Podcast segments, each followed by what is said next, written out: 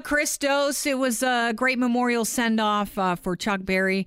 Uh, in St. Louis over the weekend. Um, his friends and families paid their uh, final respects to the rock and roll legend.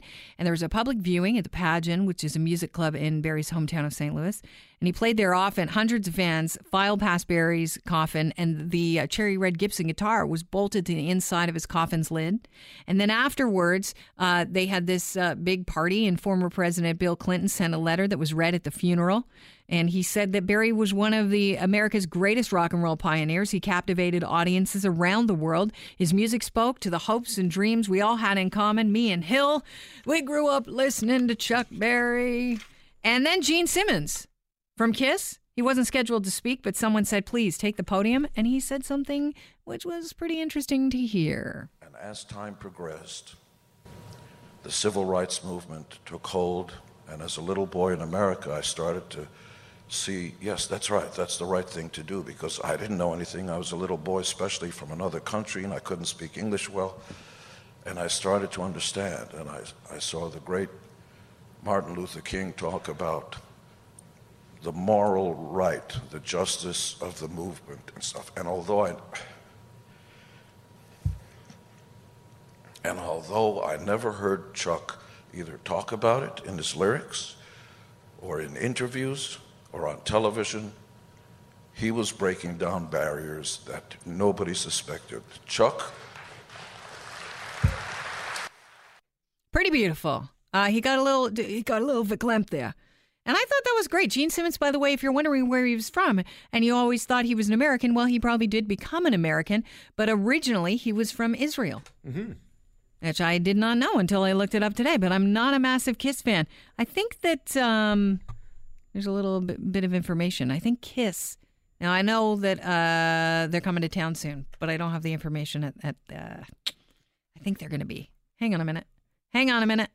Let's see. Um, Yes, the money, it was made today. No, no, no, no, bigger than that. You ready for this, kids? Tickets will go on sale. This was an embargo an announcement. That's why I was kind of like, uh, oh, can I say I it? Am I allowed to? And then I found the announcement. I can do it because it was announced this morning on Derringer's show on our brother station Q107 that uh, Kiss will be playing Casino Rama. Ooh. That's going to sell out like that. Tickets will go on sale Saturday, April 15 at 12 o'clock. You buy your tickets online at casinorama.com. But Joanne Wilder has tickets to give away all week. Oh, look at that. There you go. Plugging the lady down the hall. How Very like kind that? of you. And uh, Rama's yes. a nice place to watch a concert. It is. You know what? It's not a bad place to watch a concert, but I've only seen comedians there. Also good for comedians. It is good for com- comedians. All right, let's talk about something else that's going on as far as uh, concerts. Big concert uh, in uh, Brooklyn, I believe, over the weekend. The Rock and Roll Hall of Fame. Uh, they welcomed some new members: Journey, Joan Baez, Tupac, and Pearl Jam all inducted into the Rock and Roll Hall of Fame. Did you know that uh, Pearl Jam was supposed to be inducted into the Rock and Roll Hall of Fame by Neil Young because they have a very close relationship to Neil Young after doing Mirror Ball with Neil. Um, but Letterman had to sub in for Neil at the last minute because he wasn't feeling so good. I hope Neil's okay. I think he's going to be fine. Okay. Um, yeah, it's not like a Willie Nelson thing because people were suspecting is Willie Nelson going soon, mm-hmm. uh, but he's all right. Um, he said David Letterman said I can't even begin to tell you what an honor it is to be out uh, out of the house. I know Neil Young was supposed to be here. People are looking uh, like at me like I had something to do with it. Why isn't Neil Young here? The truth is, the poor guy just can't stay up this late.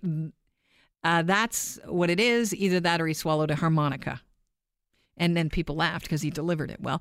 Um, he did say, "I'm so excited, and you people know this is this for uh, 33 years. Every night I got to experience the blessing of live music, and he really did love the acts he had on his show for 33 years, from the people of the Rock and Roll Hall of Fame and the people who will be in the Rock and Roll Hall of Fame, and then for two years uh, that went away. CBS caught me using a uh, copier and fired me."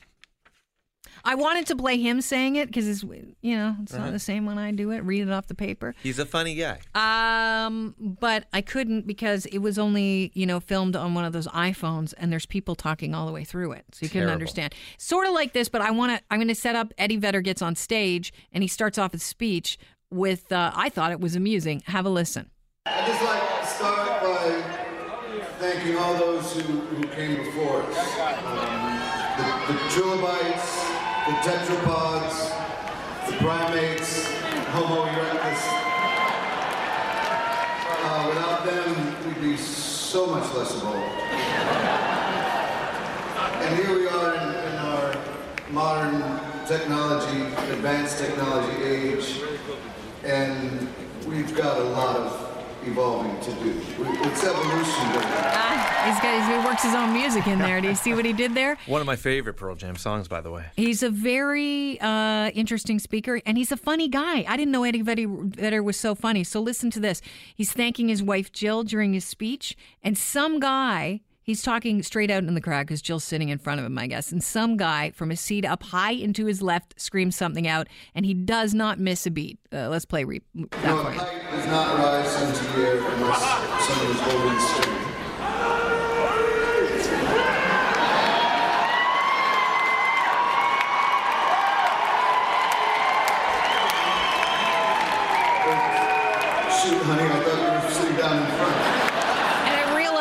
That now in my headphones and not watching the whole thing go down, you might not have understood what happened. So Eddie Vedder was saying that a kite uh, does not go up to heights without somebody holding its string, and he was talking about his wife Jill. And then one guy from high up in the left screams, "I love you, Eddie!"